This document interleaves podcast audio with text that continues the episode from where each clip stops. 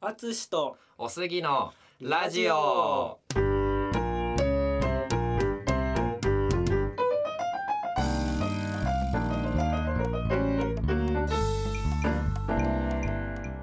このポッドキャストではジャズピアニストのあつしとゲイサラリーマンのおすぎが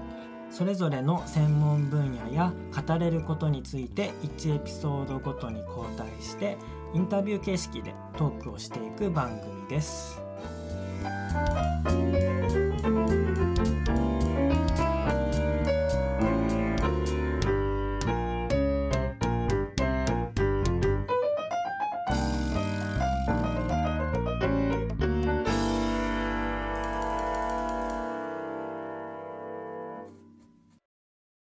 おはようございますおはようございますああそっいかや一応朝いつも6時更新まあまあ今はね夕方5時とかだけどその早い時間にねいつもねアップされそてこるんだねそうまあアップされてるけどまあ聞く人はさ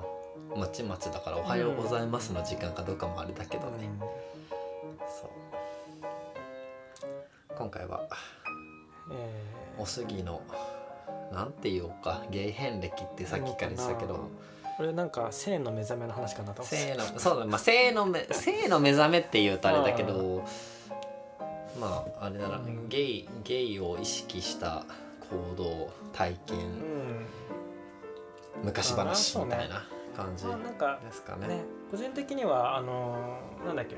カミングアウトされてからうん、をこう咳を切ったようにさいろいろこうエピソード話されたあ話ーはいがはいはいはい全部面白かったですねやっぱ ねあの一個一個のさエピソードが強いなそうパンチ力強めだだかかららね、そうね、うんうんまそあ、ね、十分すぎるぐらいこう、ううんエピ、ソードになるでしょみたいな、そう、うん一つ言葉っておくけど多分自分が経験した体験はゲイみんなが体験しているとは絶然思わないからこれがなんかゲイスタンダードああではもない、ちろんねパーソナルなね絶対ない経験、うんうんあのそれは、うん、思うのでなんか勘違いなんか例えば知り合いにゲイの人がいたら 「えおえおすぎとおすぎのこの経験もしたのかな?」みたいな感じで聞くと。多分惹かれると思うのなるでほどお気をつけてくださいって感じかな、あー、うんはいそんなわけでうん、はい、はいどの話しよっかっていう感じなんだけど、うんまあやっぱこうなんていうのクロノロジカリーにクロノロジカリ ーあの時系列的にい感じに行くくのが時系列で言うとえっ、とあれは多分2歳か3歳ぐらいの時早いよねうんどうぞなんですけどあのまあ男の子だったってこともあって、まあ、あの特撮ヒーローもののねうんあのいわゆる仮面ライダーとかウルトラマンとか、あとそのいわゆる戦隊ものゴゴレンゴレンジャーはうちらの世代ではないんだけど、ちょっと前ですそねの5人のそうのん赤赤がリーダーで、うんでピンクの女性がいてみたいなああいうやつね、のをよく見ていてでうちにまあそうもうそれも好きだったから、まあ、親がビデオとかその VH VHS だねその時だからそうだよねうん、を買ってくれてて見ていて今思うとあれが多分自分の記憶に残ってる一番最初の性的興奮うんうんでそれがどういう場面だったかっていうと多分あれ確かあれは仮面ライダーでちょっとどどのシリーズかとかも全然覚えてないけど、うんその仮面ライダーの仲間の一人がその敵に捕まっちゃって捕虜になってますみたいなでまあそれをみんなで助けに行こうみたいなストーリーだったんだけどその捕虜になって捕まってる時の捕まっている場 面が両手を縛られてうん上に吊るされていて滝に打たれているっていうそうっていうシーンを見て当時、まあ、2歳か3歳ぐらいですよ。でなんかねなんかなんか感じるものがあったんですよねでその当時は何かわからなかったそれがわけねですけど、うん今思うとあれは性的興奮だったんですけうどん相当特殊な状況だけどねそうでまあそのまあ縛られたのはだもう男性でうんで今思うと多分自分はそれを見て興奮してたというか多分それにやっぱり自分は投影してたと思うのあ自分もそう縛縛られて吊るされて滝に打たれたいなん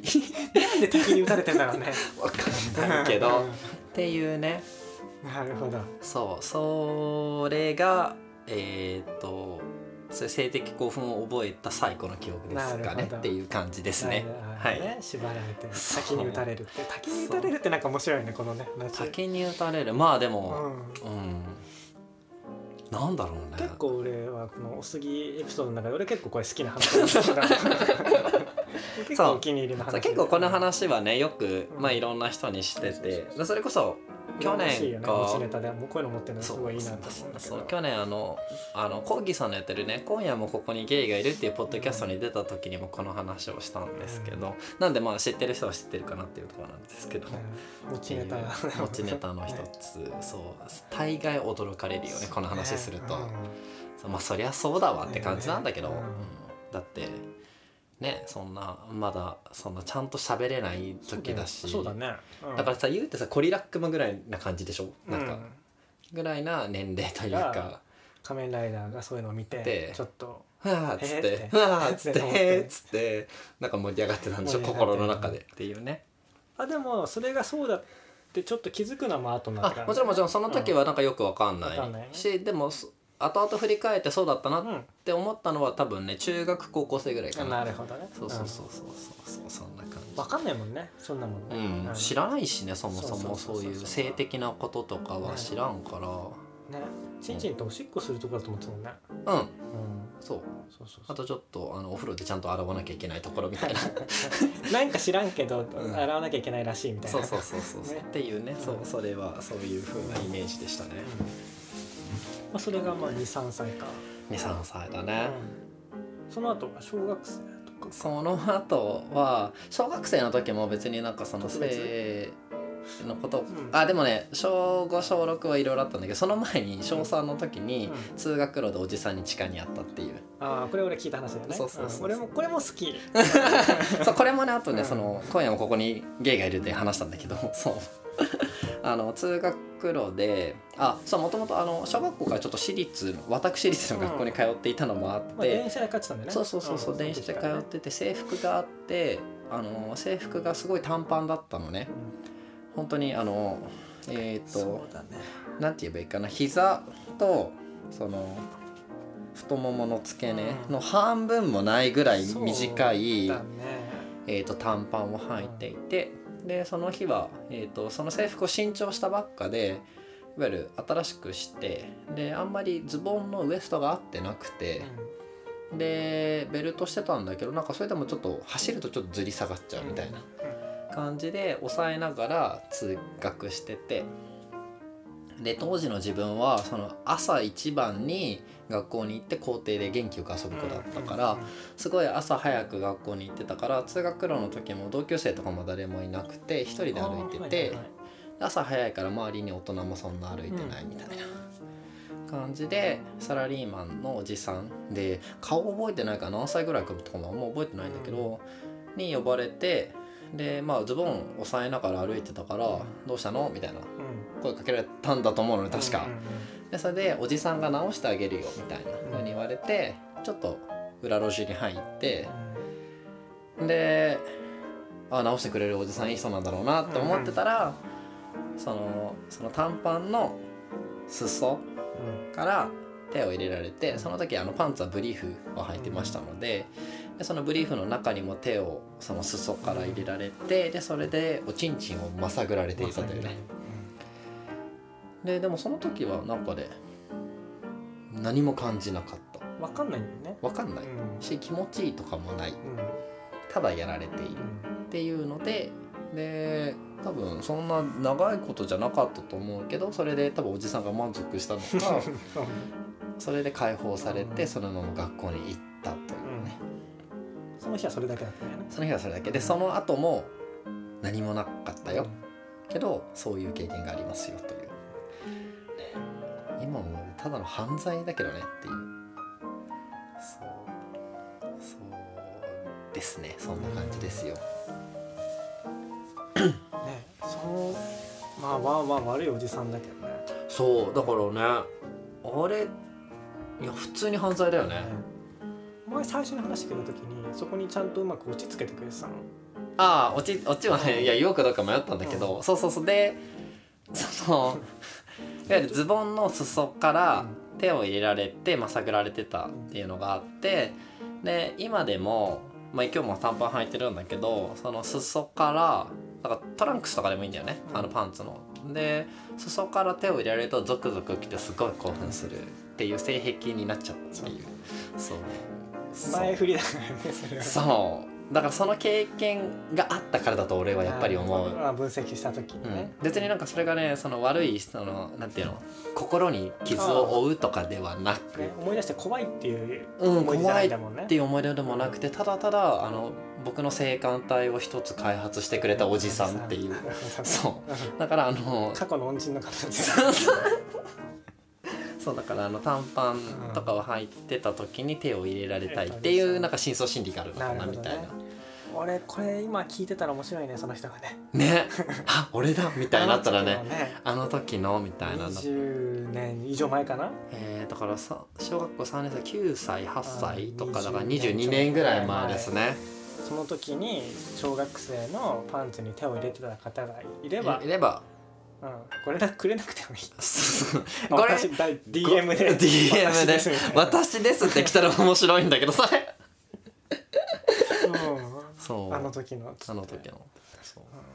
まあでも別に感謝するものでもないんだけどねうんそう、まあ悪いことだからねそうそうやっちゃダメですやっちゃダメです、うんあダメ本当本当あのやっちゃダメですよやっちゃダ皆メでさんすそうそうそうな多分自分だからねそのなんていうの心に傷を負わなかったけど多う分ん心に傷を負う人はねねいると思うこれ消化多でき分ない人もいるはずだうかん、いらると思ういると思う、そうそうそうなんか覚えてるのはそのなんかね小学校の時って毎年夏休み1週間ぐらい、うんうんそのいわゆる学年ごとにキャンプあ学年ごとじゃないわはあの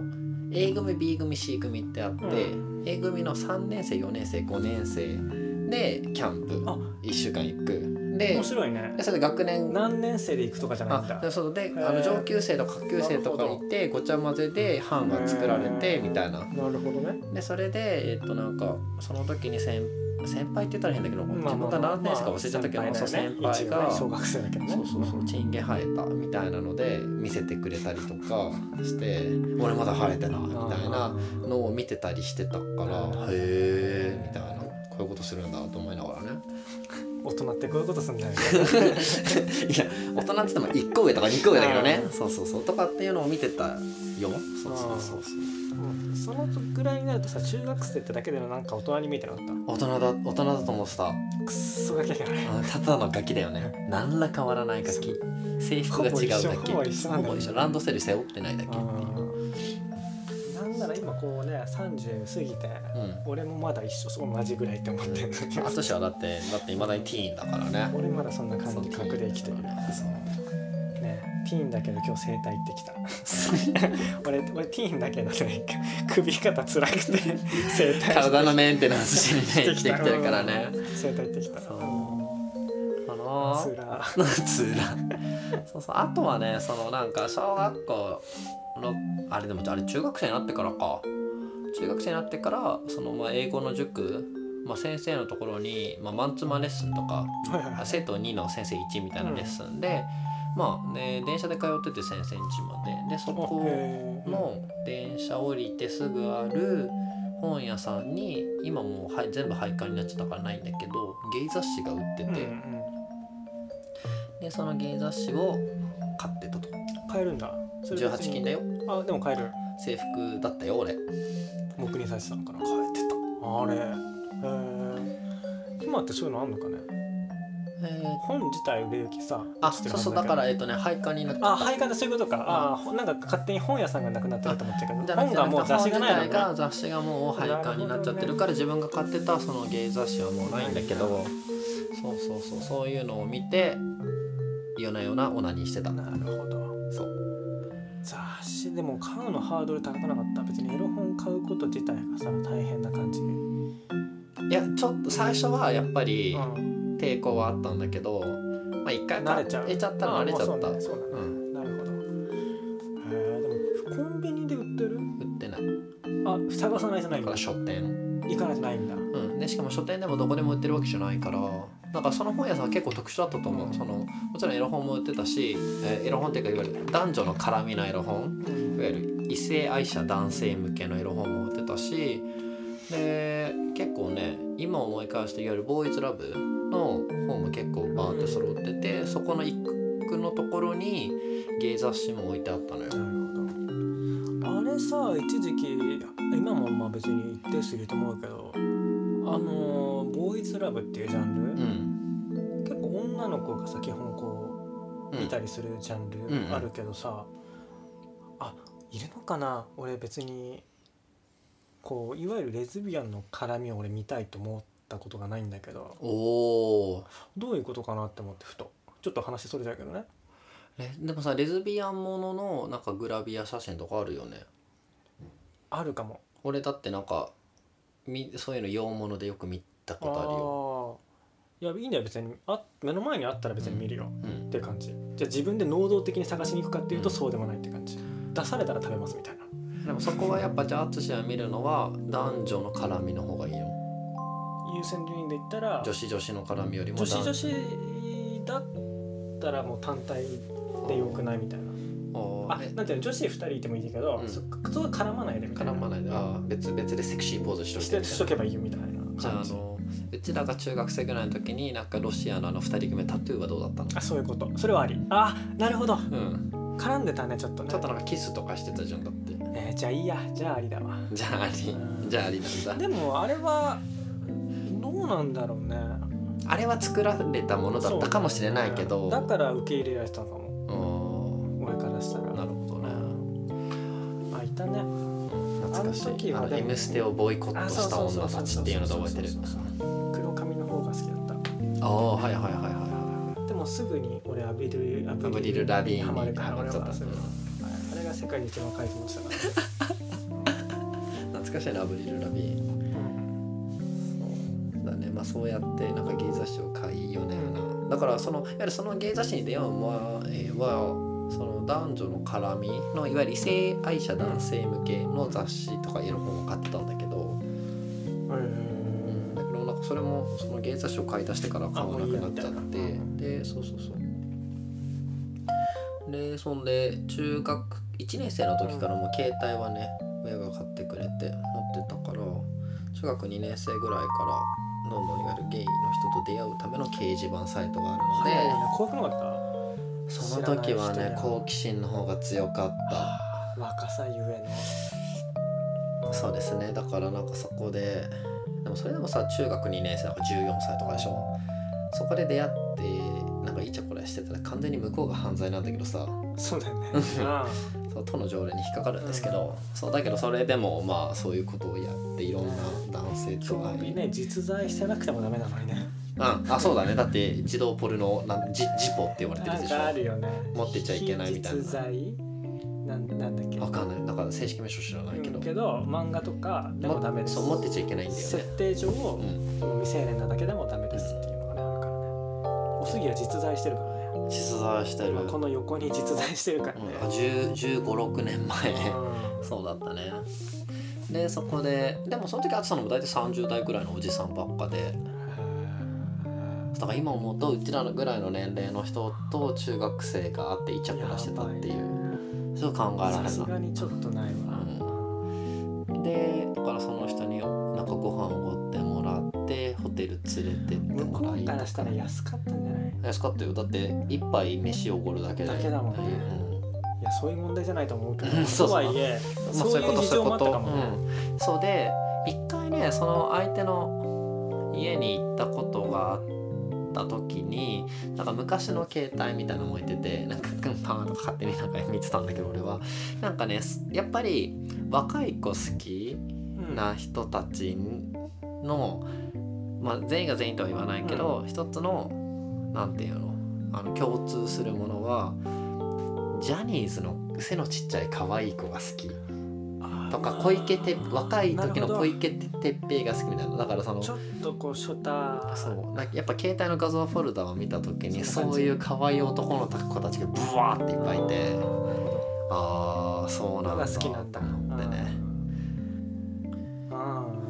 ー日本ってちょっとそういうとこあるよねそうねちっちゃいの好きうんあんまあでもペリフェリアアメリカとかでもいるしあ問題まあまあそうだね、うんだけど本当にあれあの結構重なんかお重く見られる犯罪じゃん向こうだと、ガチでやばいやつっていうう、ん、ガチでやばいやつだしそのいわゆる本当に捕まっちゃって釈放された後も監視下に置かれてるじゃんだってそうねそかなとで、まあ、高校生ぐらいになってまあ相変わらず遊んでてう、うん、であそうかでそこで知り合った人が、まあ、初めて彼氏になったんだけど、フィストファッカーだったっていうああ一発目がそう一発目がフィストファッカーでフィストファッカーって何かっていうとまあお尻の穴に手を入れる人たち腕を入れる人たちだ出ねたねで腕を入れられそうになったけどうん入らなくて指4本で終わったんだけ ど それが初めてでその時点でえーそんな俺無理なんだけどってこそうとでかも今思うと指4本が初めてで入るのも結構レアっていうのは知ってあの知った今今今は知ってるけどそれが通常モードだと俺は思っていうんた、才能の片鱗を見せてたんですねそう、んでもよくよく思うと相手がフィストファッカーだったから穴を開発するのが上手い人だったから4本入ったのかなっていうのはある向こうの技術もあったかもしれない向こうの技術ももあったと思うそうそうそうそうでもなんかその時の人超マッチョだった今思うと、なんか肉団子みたいな感じのなんかマッチョだあっあたなるほどうんそうそうそう俺が思ってるマッチョよりだいぶでかいってことだねうんえーっ、とね誰だろうなうんあ例えるならねうんそれこそあえっ、とね背のちっちゃいポチョムキンだな うんあの正直例えがそうあのねパタまあポチョムキンになっちゃうポポチョムキンチョムキン汎用性高い格ゲーの汎用性高いギルティギアに出てくるでえー、とあの最近のポチョムキンの仮面かぶってるというよりかはなんか昔の方のポチョムキンかちょんまげの方だなねかなっていう、うんですかねでそんでただその時はねなんかそうあだからえっ、と指しか入れられてなかったからチンコは入れられなかったんだよねああーなるほどで次に付き合っあれ付き合付き合うもいいか忘れちゃったかななでも、まあ、結局その次に付き合う人になるんだけど、うその人といわゆる初めての初体験をしたんだよねんなるほどそうで今でも忘れられない最高のセックスだったんだ けどすごい、 それがだからら10高2ぐらい、だから17歳ぐらいかだったんだけどそのところてんうんして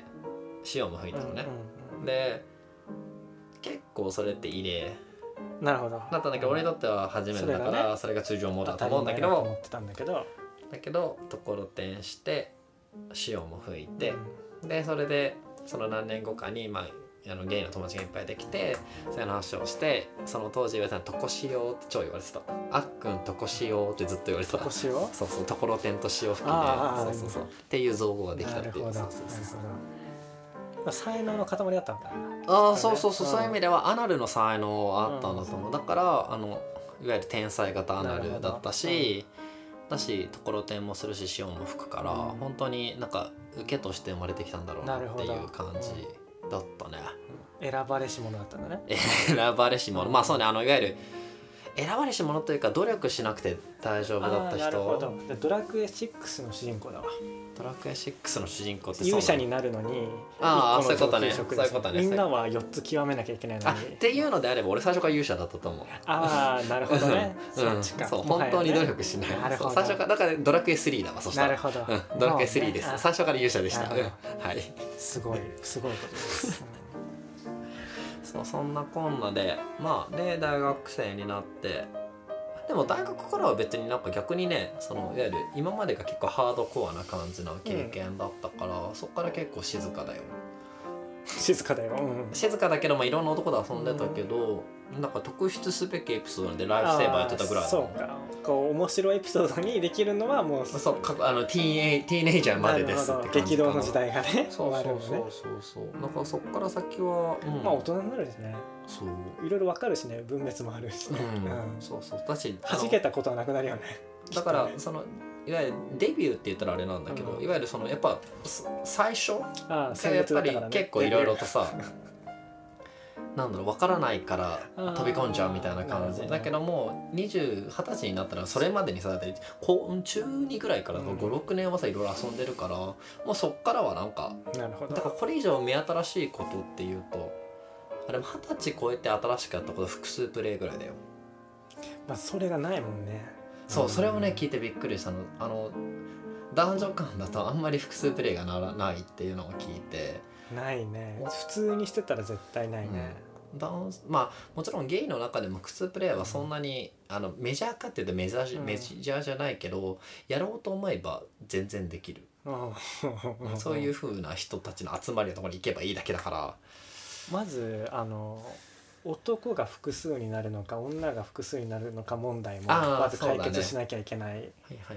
はいで他の男の裸見たいかって言ったら俺嫌なのあじゃあ全女然見たく女ない2人の方がいいんだ、ってなるとうん、その女の子2人は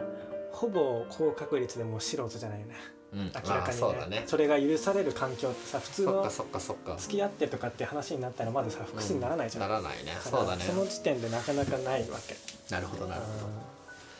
あそうあとタイに行っていわゆるその性感マッサージじゃないけど抜きありのマッサージとかに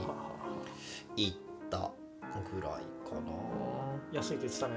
タイはタイは安いだからう普通のやるマッサージの延長線上でやってくれるからんあじゃあ俺が本来今日整体行ったけど本来タイならあるべきメニューが俺今日なかったからなえっともちろん、えっと、タイタイでもそのいわゆるなんていうの本来いわゆ受けるるあべきのサー純ビス粋がなマッサージだけのお店もあるし、純粋なマッサージプラス抜きありっていうようなお店もあるし、えっと、逆にマッサージのこいつ技術ないけどないけど抜きはあるわみたいなところもあるしっていううんその選べばねっていう感じかなそう今日ちなみに整体は抜きなしの整体なんか行ってきました リンパの流れをね良くして、あだからあのタタイに行っていわゆるオイルマッサージうって言ったら多分ね56割の確率で抜きがあるとん思った方がいいかも。すごいね2分の1ではもうん、だってオイルマッサージってそうじゃないみたいになっちなゃるうほど俺の中ではう、なるほでも本当それぐらいだから逆に二十歳過ぎてからはどなんかいわゆる逆逆にそれが多分あのマジョリティのゲイたちがやってるようなことだか、らなんかアウトローな感じうんなるほではないど、うんと思いたいあまあまあでも本当には分かんないからね、でも話を聞いてる限りそうだとそん思なう感じ、ううんんだねだから、うん、発展場とかも、あそのシステムもさ、うん、すごいなって思ったよ聞発いた展時場ねにさ、発展場まあリスナーの皆さん結構知ってる方が多いと思いますけどあのーおまあお金払って入場してでそこでまあその日ごとにドレスコードが決まっていてパンツ一丁なのか裸なのかタオル腰巻きスタイルなのかとかってのがあってでそれでえーっ、と,、えーっと部屋の中入ると部屋の中も迷路みたいになってていろんなそこにいる男の人たちが、まあ、立ってて、まあ、皆さんお客さんなんですけどでそれでタイプの人に、えータイプの人がいたら体を触ってやりませんかみたいな感じにして個室に入ってとりあえずうんワンそやれがるねみたいなすごいことよね、うんでもあれ多分ね摘発されたら普通にダメだとダ思メなやう。つうん、ダメだただ何に当たるんだろうねあでも一応どのところも陰部はその個室に入らない入るまで出さないでくださいみたいな書きああ込そみれあはるルかーらルじゃあ一応だからそういう意味ではこうえっ、となんだっけ公然わいせつ罪に当たらないようにはなって知るってるのかなるほどただ警察が例えば入った時にどう説明するんだろうって言われた時に説明できないと思うなるほど何してんのってなっちゃうじゃんなるほまあただいわゆる売春とはまた違うどか違うらよねそこのいわゆる合意の上だもん合意の上でのセックスだからまあ詳しくないけどねだから出会いの場を提供していてでただそこで陰部を出していないから公然わいせつにならないからいいのかうっていうことかなうんでただあの結構警察も入ってきたりするのねあそうでそれでなんで入ってきて入ってきたりするかっていうといわゆるその合法違法なドラッグとかうんう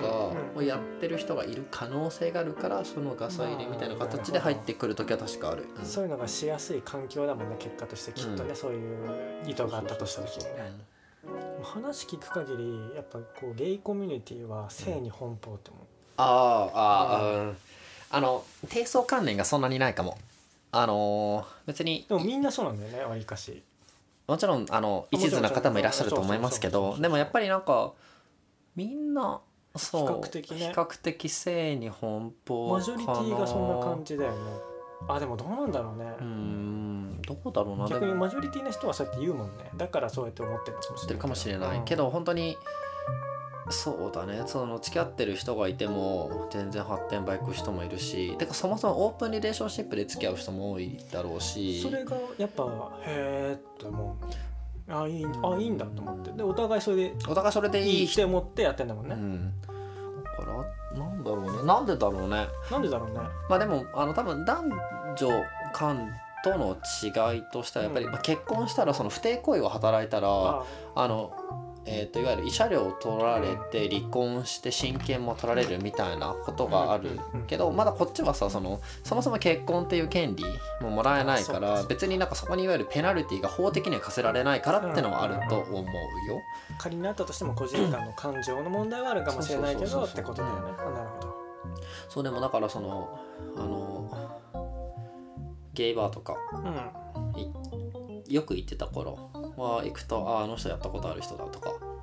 端歩いててもあああの人知ってるあそこあの発展場でいた人だとかお互い気づくのかな相手が気づいたって分かる、えーっと自分は気づいてる時があるってことは自分相が気手も気づづいてないところで相手が気づかれてる時もあると思うよ確かにそれはしかりだね、うんそうそうそうそうだからでもちろんお互い気づいた時はあみたいなああっつって軽く会釈みたいな時はあるなるよほどだし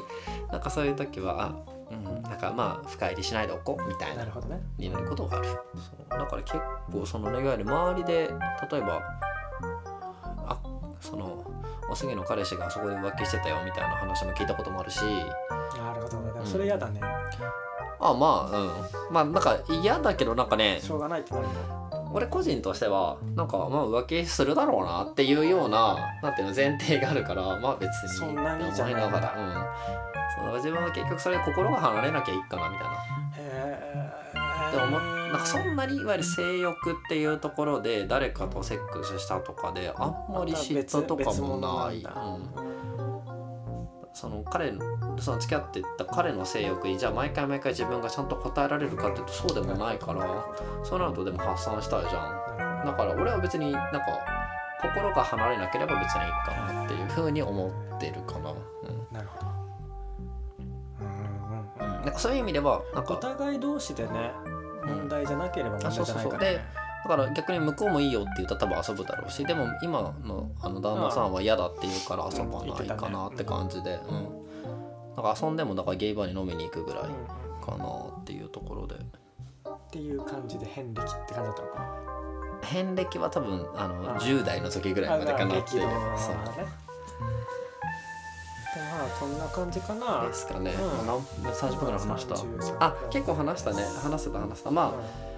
そうあのちょっと途中でも言ったけどあのコーギーさんのね今夜もここにゲイがいるで結構この話はしてるので、まあ興味があればちょっとあの下の概要欄にリンクを置いとこうかなと思うのでそれも聞いていただければと思います、はいじゃあじゃあおすぎのゲイ遍歴はここら辺で終わりたいと思いますははいいではさようなさよなららこのポッドキャストではプロジャズピアニストの淳とゲイサラリーマンのおすぎがインタビュー形式でトークをしていく番組ですご意見ご感想お便りを送っていただける方はお便りフォーム番組メールアドレス Twitter ダイレクトメッセージもしくは「ハッシュタグのどれかからお願いいたしますメールアドレスやツイッターのアカウントなどは概要欄を参照してください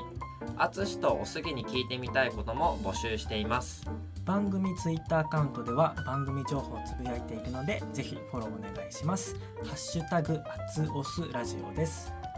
ご意見ご感想お便りお待ちしております